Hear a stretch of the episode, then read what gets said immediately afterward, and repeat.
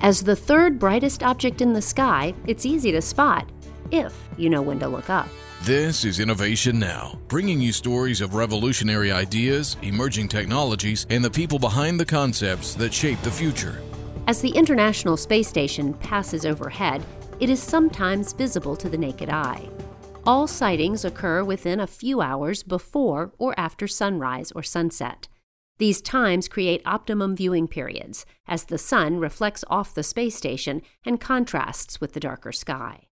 The station will look like a fast moving plane, only much higher and traveling much faster. Unlike planes, the station has no flashing lights and won't change direction in the several seconds it's visible. But how do you know when to look up? You can sign up for email or text alerts at spotthestation.nasa.gov. Spot the Station will only send out notifications when you have the best opportunity for viewing. And because the station's orbit takes it all around the globe, you could be in the right place at the right time of the day as the International Space Station streaks across the sky. For Innovation Now, I'm Jennifer Pulley.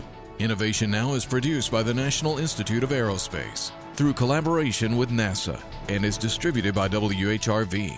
Visit us online at innovationnow.us.